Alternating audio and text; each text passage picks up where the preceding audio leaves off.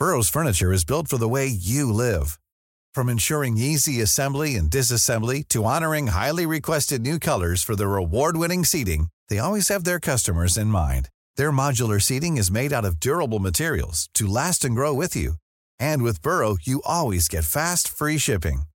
Get up to 60% off during Burrow's Memorial Day sale at burrow.com slash ACAST. That's burrow.com slash ACAST. burrow.com slash ACAST. Even on a budget, quality is non-negotiable. That's why Quince is the place to score high-end essentials at 50 to 80% less than similar brands. Get your hands on buttery soft cashmere sweaters from just 60 bucks, Italian leather jackets, and so much more. And the best part about Quince, they exclusively partner with factories committed to safe, ethical, and responsible manufacturing. Elevate your style without the elevated price tag with Quince. Go to quince.com slash upgrade for free shipping and 365-day returns.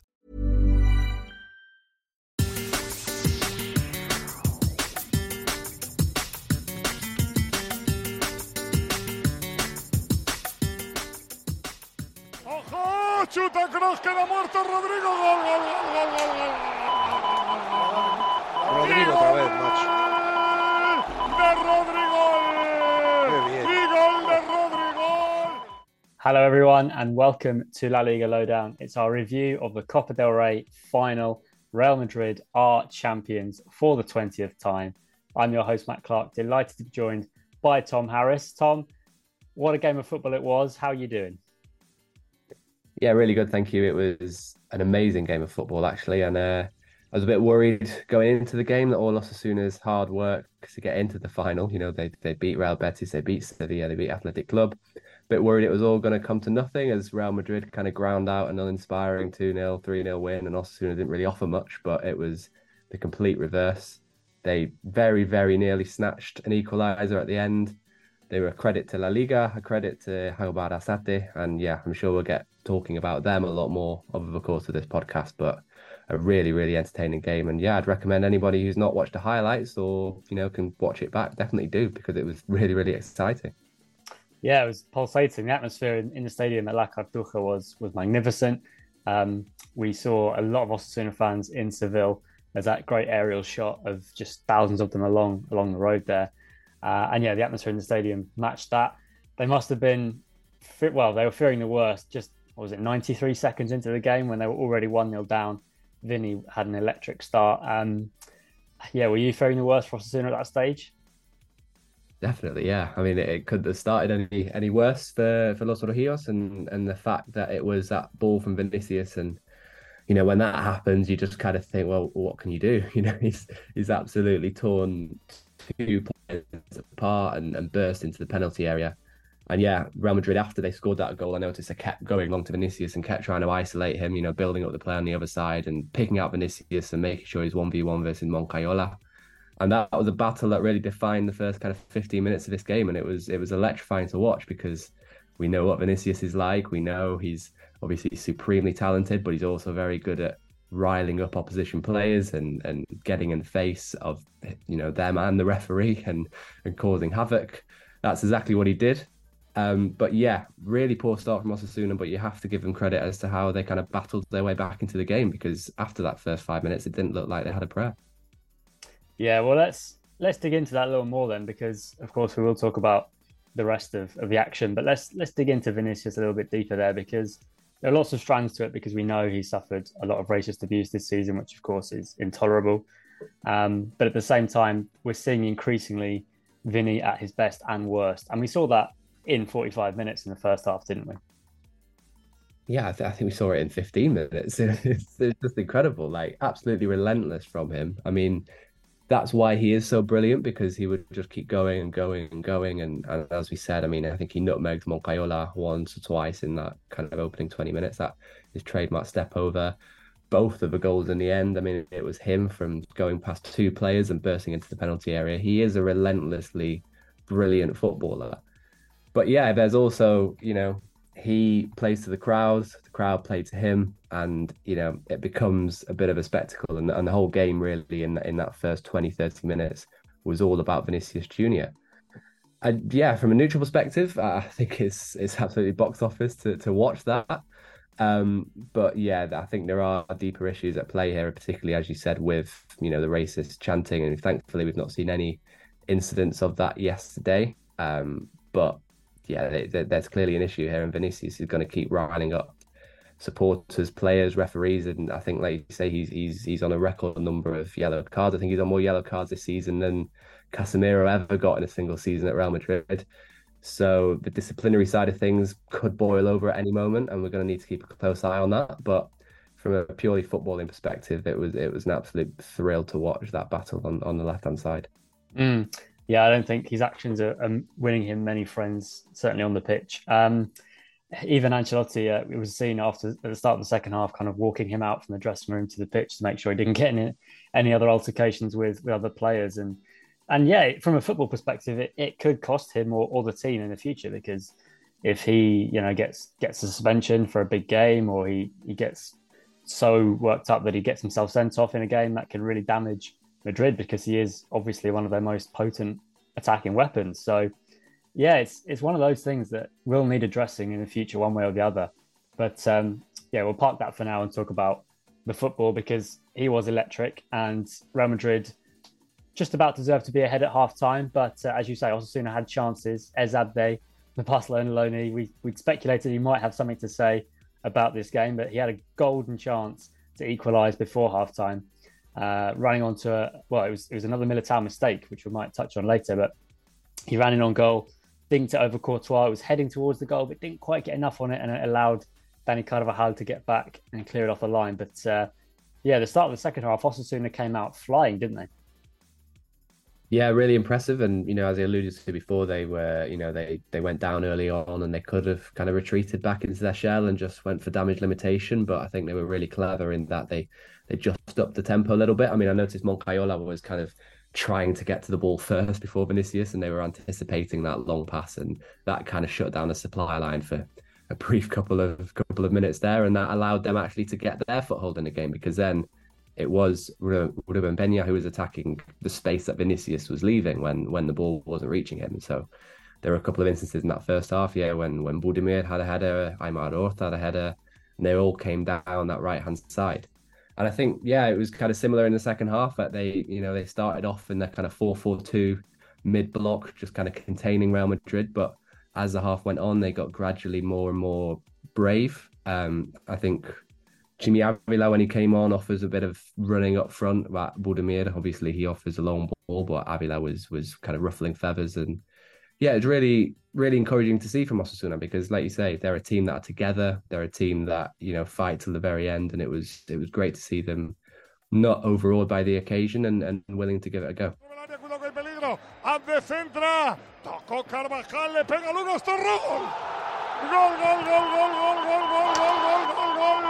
de Lucas Torró! And they were back in the game just on the hour mark when a fabulous thunderous strike from Lucas Torró, the former Real Madrid Academy player. Uh, what a moment for the Osasuna fans to, to take away. Obviously, they've got the, the pride, but the disappointment of losing the final, but they at least got the chance to celebrate that goal, and, and what a goal it was.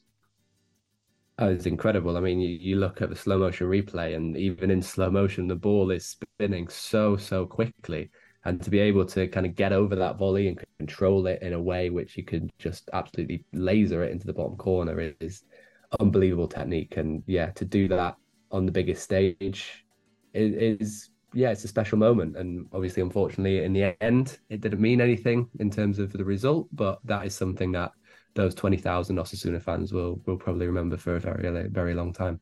Mm. and just like 18 years ago the the players that kind of watched that final then became inspired to to go for this one. That that strike will be played for Osasuna fans many, many times to get them, you know, going for the next edition of the Cup in, in 5, 10, 15 years, however long it takes. They'll be looking at that moment as something to grab hold of.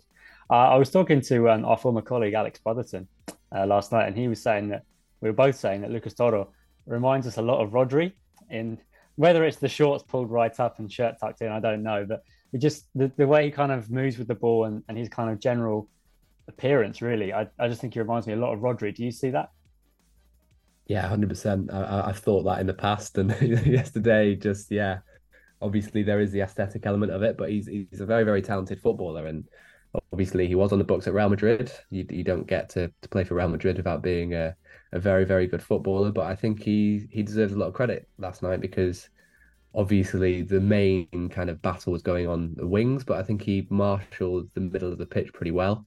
Um, you know, uh, Tchouameni didn't have much of a look in, to be honest. Valverde was, you know, I think he was ultimately one of the key players to this game because while he wasn't his kind of, you know, swashbuckling self where he's going to absolutely burst forward and have a go, he was kind of the extra legs in midfield. But Lucas Torró kept them under check largely. And um, yeah, on the ball, he's, he's very crucial to the way Osasuna build up and I think he deserves a lot of credit. And yeah, obviously it was it was his goal that got Osasuna back into the game, and I think he probably deserved that. Mm. Well, they were well in the game, as you say, and then they go Jagoba Arrasate makes some attacking changes, some bold changes, bringing on Chimy Avila. But just as he does that, Madrid go and score the winner, and it's it's a it was a kind of cruel blow the way it comes about because there's a bit of a hacked clearance and then a deflection from a block, and the way it falls to Rodrygo is is quite fortuitous, but at the same time it it comes from that Vinicius pace down the left, drawing players towards him, leaving that space for Rodrygo, didn't it? Yeah, I mean, interestingly, the first goal he beat first he beat um, Moncayola and then he beat Ruben Peña, and then for this goal, first he beat Ruben Peña and then he beat Moncayola to burst into the penalty area and, and set up the goal in the end. And yeah, like you say, it's a shame that David Garcia was the one who kind of miscued his kick because you know he's the Osasuna captain. He was in the stands 18 years ago at the Vicente Calderon watching his boyhood side Osasuna in that last final that they reached. And it was yeah it was really his mistake. If he would have got a good connection on that I don't think the ball would have ricocheted to to Rodrygo but these things happen. And like you say you're under immense pressure Vinicius relentless and when you've got players like Rodrygo sniffing around in the area especially in cup competitions you you can't you can't afford him that kind of space well, this is the thing, isn't it? Because I think is it, am I right in thinking he's got the one of the worst um, underperformance of XG in La Liga this season, and yet last season and this, when it comes to the big moments, he is there. I mean, he scored two goals in that relentless semi-final against City last season, the Champions League. He scored two at Stamford Bridge this season to make sure that they got through the quarter final, and now he has a Cup, uh, Copa del Rey final brace. I mean, he's he's just uh, he's clutch, isn't he? Yeah, it's really interesting. Yeah, because like you say, he's not been clinical in La Liga. I think he's got 13 goals in his La Liga career, 15 in the Champions League, and like you say, this Copa del Rey final brace on on Saturday night. It's it's very strange. Um, but that's not to say that Rodrygo isn't playing really well in La Liga because he is. Um, he's he's very very you know dynamic and creative and getting into good goal scoring opportunities. He's just just missing that cutting edge. But I think if we focus just on his cup form, you've got to remember that he's still very very young. He's not in his ideal position. I mean, he, obviously he's still up there, but he, he's not playing exactly where he'd like to play. And yeah, he's come up with so so many big moments for Real Madrid already I think that's really, you know, encouraging for Ancelotti and Real Madrid and just Real Madrid in, in, the next kind of five, ten years, because both him and Vinicius came out after the game and said they wanted to stay there forever. Um, they could be kind of a Brazilian duo to lead them to, to future success. Mm, it's uh, quite a, an exciting prospect for Madridistas and quite fearful for, for their rivals. And we'll talk about kind of big picture stuff in part two and what this victory and will, will mean to to the club and and how they move forward. But but just uh, as a last bit on the game itself, I want to talk about Dani Carvajal because I think Rory tweeted it last night. He's he's almost like a Madridian microcosm, isn't he? Because he's largely written off for most of the season. He has very poor performances, gives away you know goals, chances, but yet in the key moments of the biggest games when it really matters, he's there. Um, we spoke about the clearance off the line in the first half. Well, right at the end, you mentioned they nearly got the equaliser, and they did because without Carvajal, it probably would have been in the back of the net. That cross from the right, and what a challenge he puts in to to get to that ball first.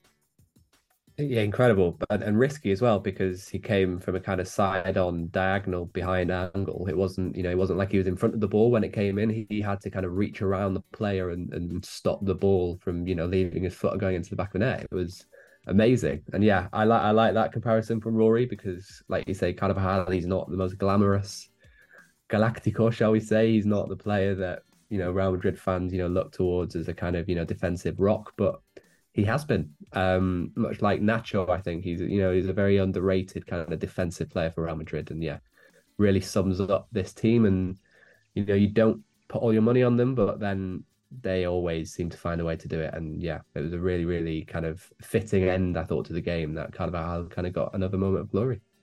Indeed. Well, they finished 2 1, and that meant, of course, Real Madrid won the Copa del Rey. We'll talk more about what this means for the club and uh, Ancelotti and Florentino Perez.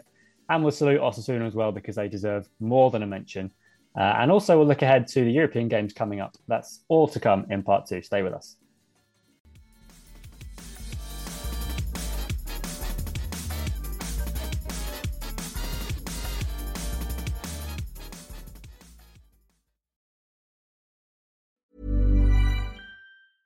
A lot can happen in three years, like a chatbot may be your new best friend. But what won't change? Needing health insurance. United Healthcare Tri Term Medical Plans, underwritten by Golden Rule Insurance Company, offer flexible, budget friendly coverage that lasts nearly three years in some states. Learn more at uh1.com. Hiring for your small business? If you're not looking for professionals on LinkedIn, you're looking in the wrong place. That's like looking for your car keys in a fish tank. LinkedIn helps you hire professionals you can't find anywhere else, even those who aren't actively searching for a new job but might be open to the perfect role. In a given month, over 70% of LinkedIn users don't even visit other leading job sites. So start looking in the right place. With LinkedIn, you can hire professionals like a professional. Post your free job on linkedin.com slash people today. Burrow is a furniture company known for timeless design and thoughtful construction and free shipping. And that extends to their outdoor collection.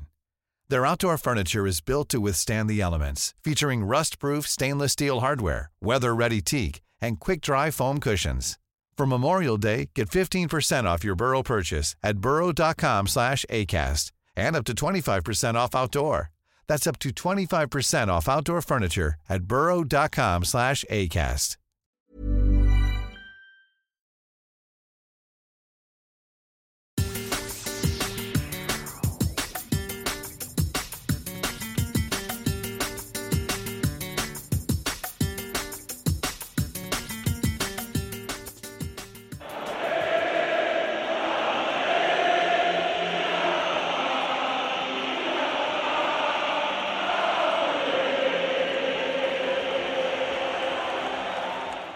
Welcome back to La Liga Lowdown. We are discussing Real Madrid's Copa del Rey triumph, their 20th title in the Copa del Rey.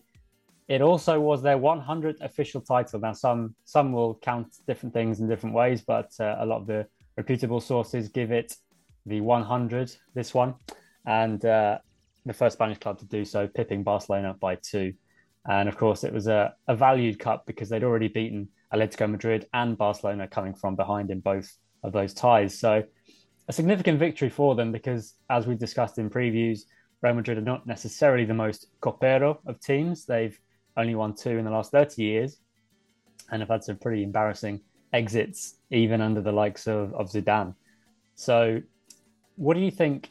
How important do you think this this Copa del Rey triumph is for the club? Yeah, I think in the context of this season, it, it's really big because let's say, for example, they don't win the Champions League uh, and they hadn't won this final, and Barcelona won La Liga, that is a pretty awful trophyless season for Real Madrid. So it's good that they got in and, and won this competition and made the most of the fact that, with all due respect to Osasuna, they weren't playing one of their main rivals in the final. They did the hard work leading up to it, and obviously they they were in for a, a fight in the final, but they were the stronger team on paper, and they should be winning this game. So fair play to Real Madrid in that respect. Um, but yeah, I think it was really interesting in terms of where this leaves Carlo Ancelotti. You know, he's as we've seen on, on social media, he's won everything now with Real Madrid in the space of 425 days, I believe. He's won all trophies that he could possibly win for the club. Obviously, won that Champions League so spectacularly last season. And, you know, much of the build up was Ancelotti saying, yeah, this could be my last final at Real Madrid. Um, and yeah, it's really really interesting to see where he goes from it because he's done everything. Does he does he need to stay on?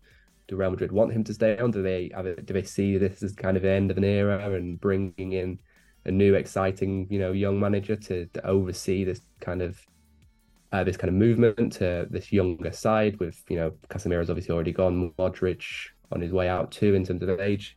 Really, really interesting as a kind of is this a turning point for Real Madrid? Is this the last trophy of of that kind of era that has seen them dominate the last 10 years. Yeah, well, I, I, not that we're counting, but Madridistas, if we are counting, that would be three trophies for Real Madrid this season when, when you factor in the UEFA Super Cup and the Club World Cup. Of course, we just we can debate how significant those trophies are compared to the likes of La Liga, but it would be 3 2 in Real Madrid's favour this season. And they managed to avenge their Super Cup defeat um, against Barca by, as we say, thrashing them at the Camp Nou in the semi final of this Copa. Um, yeah, we, we speak about all of these trophies that they've won in the last kind of year and a bit.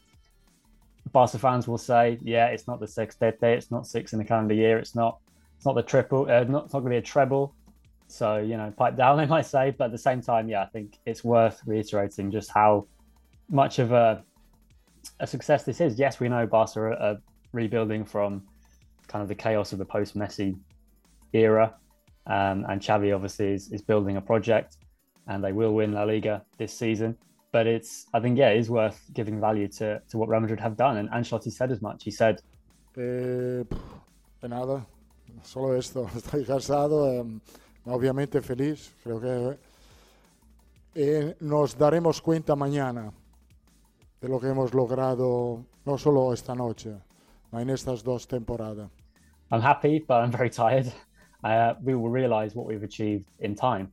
Um, and yeah, it's it's strange because it, it, had he lost this final, it's almost like that was it. There's, there was almost no way of, of coming back. But yet, when we talk about his future, I, personally, I'm thinking, is there anyone better that can lead this club through a transition? Because he already knows all the young players there. They've already won everything under him.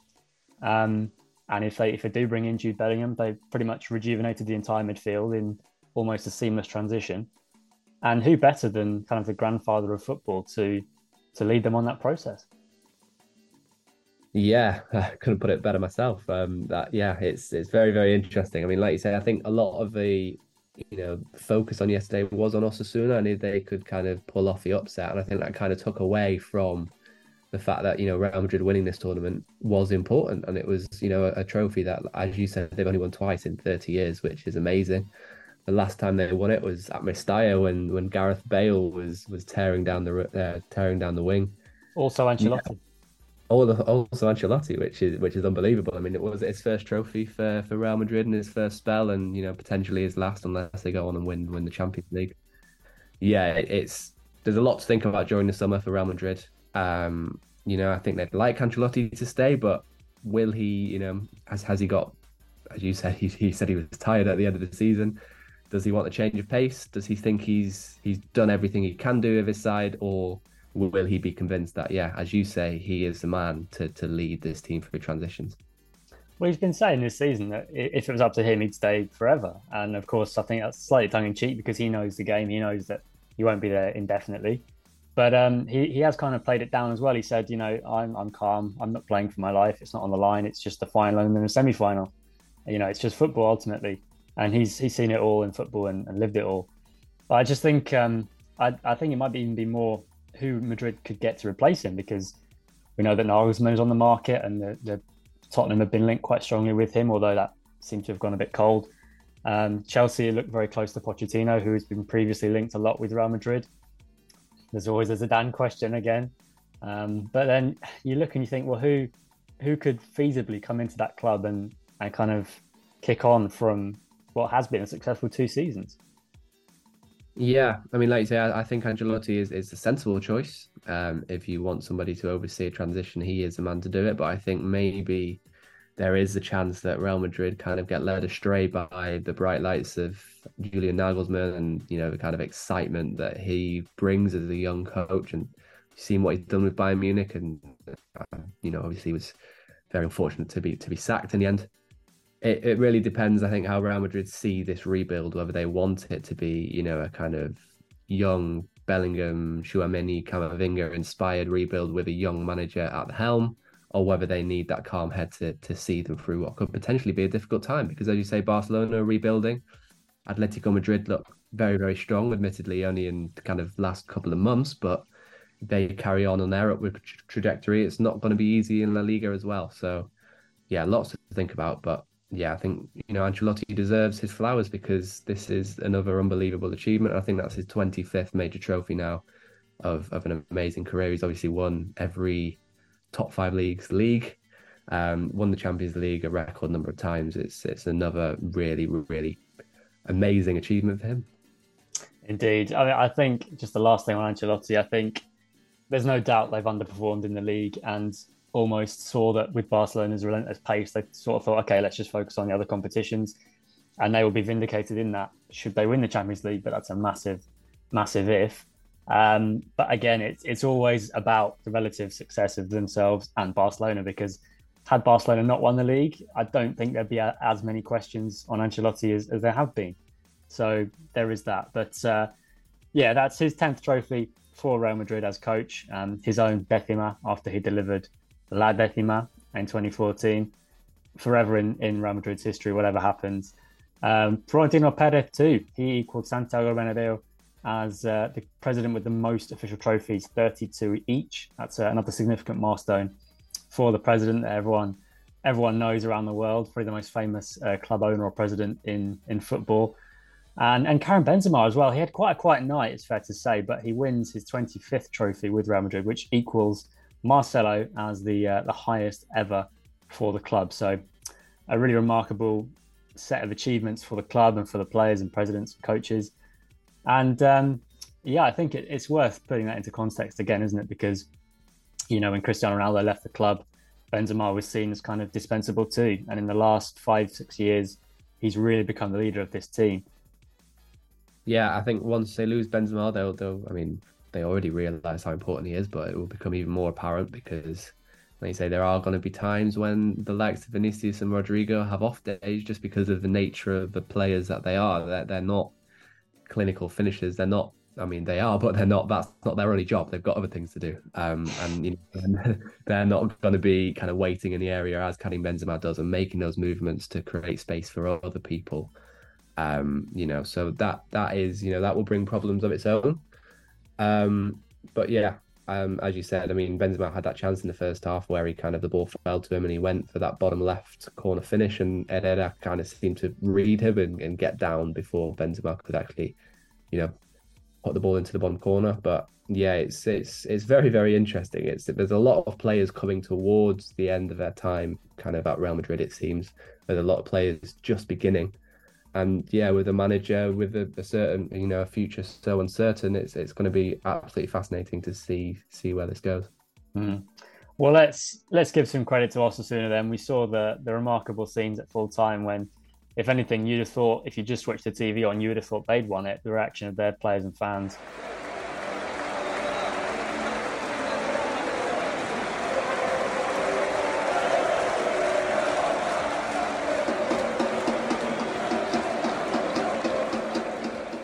Saluting uh, the travelling support and Jagoba Arrasate in tears. He said he broke down seeing the fans because, as I say, he he felt it at the 70 minute mark that his side could go on and win it. Um, a really a really proud night for Osasuna despite defeat. Um, they can be truly proud of, of what they've achieved this season.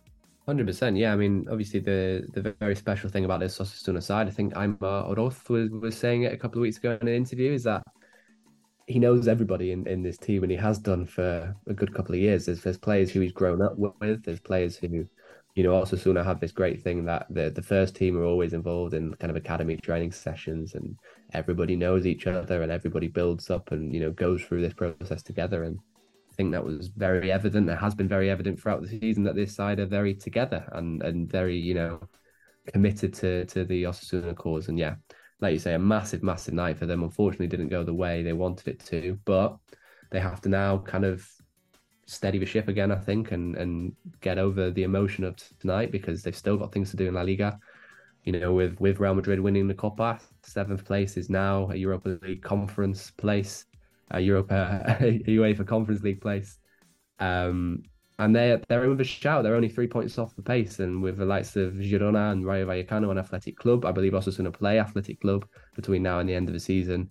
There's definitely an opportunity for them to get into Europe, and after so many years out of it, that would be, you know, a cup final and a European qualification place in La Liga would probably be one of the best seasons in, in their recent history. Mm.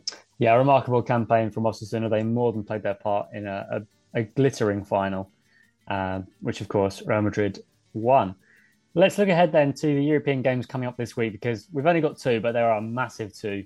Uh, Champions League semi final at the Santiago Bernabeu, first leg, Real Madrid against Manchester City. And then Thursday, Sevilla head to Turin, a stadium they know well because they won the Europa League there already. They take on Juventus. But let's first talk about City Real Madrid because you're very well placed to preview this game, Thom. If you're Pep Guardiola, what are you most worried about? Vinicius Junior. There's, there's, there's no no other player really that is going to strike such fear in, into City the way they're playing at the moment. Obviously, Karim Benzema can pop up with those moments, and Rodrygo, as you said, in the Champions League. But Vinicius is the kind of player who can hurt you from absolutely any situation. Um, and yeah, I'm sure Pep Guardiola will be looking at ways to nullify his threat. I mean, I, I imagine they're going to kind of play the, the the formation that they have been doing in the last couple of weeks, where Akanji or Stones is kind of like a wide centre back, and Rodri or Gundogan is also in there, and Bernardo Silva probably be playing on on Vinicius' side just to add a bit more kind of you know that infectious energy that he has, just to make sure that he doesn't get away. Because as we were saying in this Osasuna game, you know Moncayola was exposed a few times. You know, even when Ruben Peña was over there, it wasn't enough so I think Guardiola will be really focusing on getting a strong defender onto Vinicius. But at the same time, as we were saying before, Osasuna got in behind Vinicius, and I think that's something that, that City will be looking to target as well. Because if Vinicius is caught up the pitch, that is an area of field that obviously City with their incredible attacking capabilities will also be able to get in behind and exploit. Mm.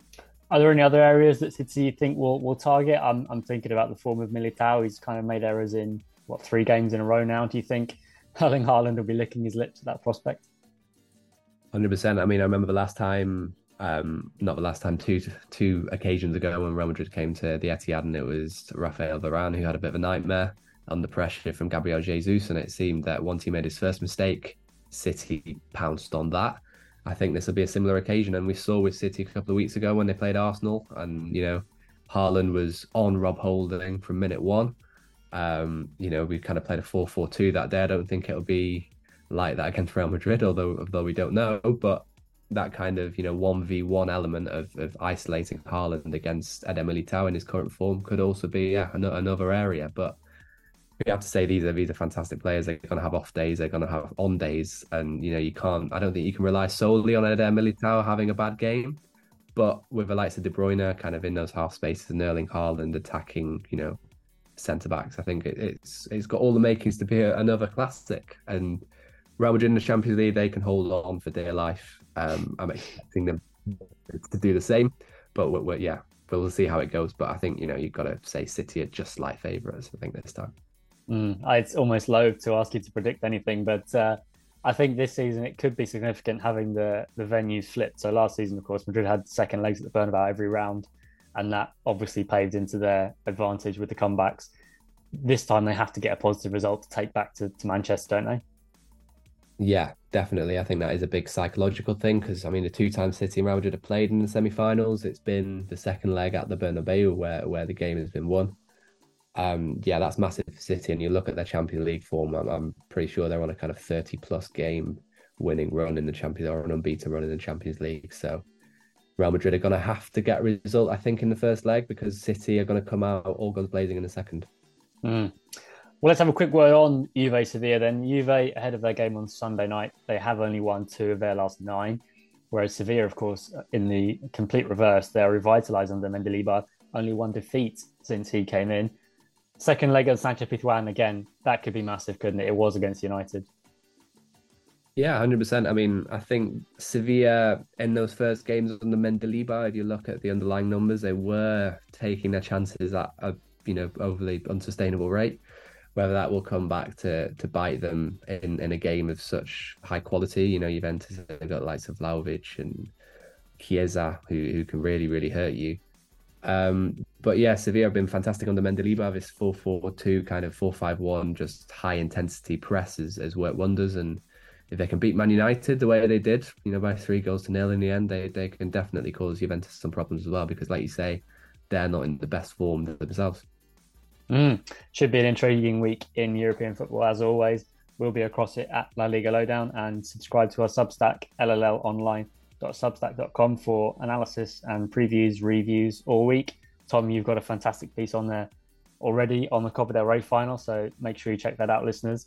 Uh, but yeah, that, uh, that's all we have time for today. We'll be back with a review of those European matches and a preview for match day 34 in La Liga, which could see Barcelona win the title. So that should be a fantastic weekend ahead. But from all of us here, thank you very much for your insights and analysis, Thom, as always. Thank you very much, Matt. Very much looking forward to the climax of La Liga now. There's plenty of things still to be sorted out. Oh, there really is. We'll, we'll be here to tell you all about it. Thanks again, listeners. Adios.